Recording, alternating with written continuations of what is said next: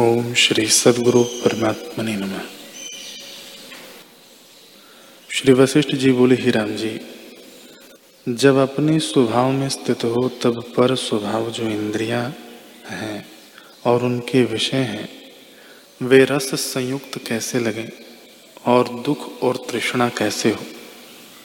हे राम जी, जब मनुष्य अपने स्वभाव को जानता है, तब निर्वाण पद को प्राप्त होता है। जो आदि और अंत से रहित है। उसकी प्राप्ति का उपाय यह है कि वेदांत का अध्ययन करे और प्रणव का जप करे।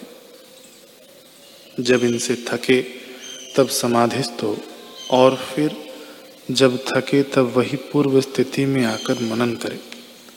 जब ऐसे दृढ़ अभ्यास हो, तब उस पद को प्राप्त होगा जो संसार का पार है।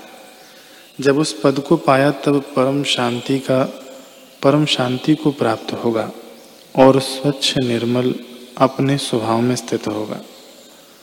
हे राम जी, संसार बड़ा गंभीर है।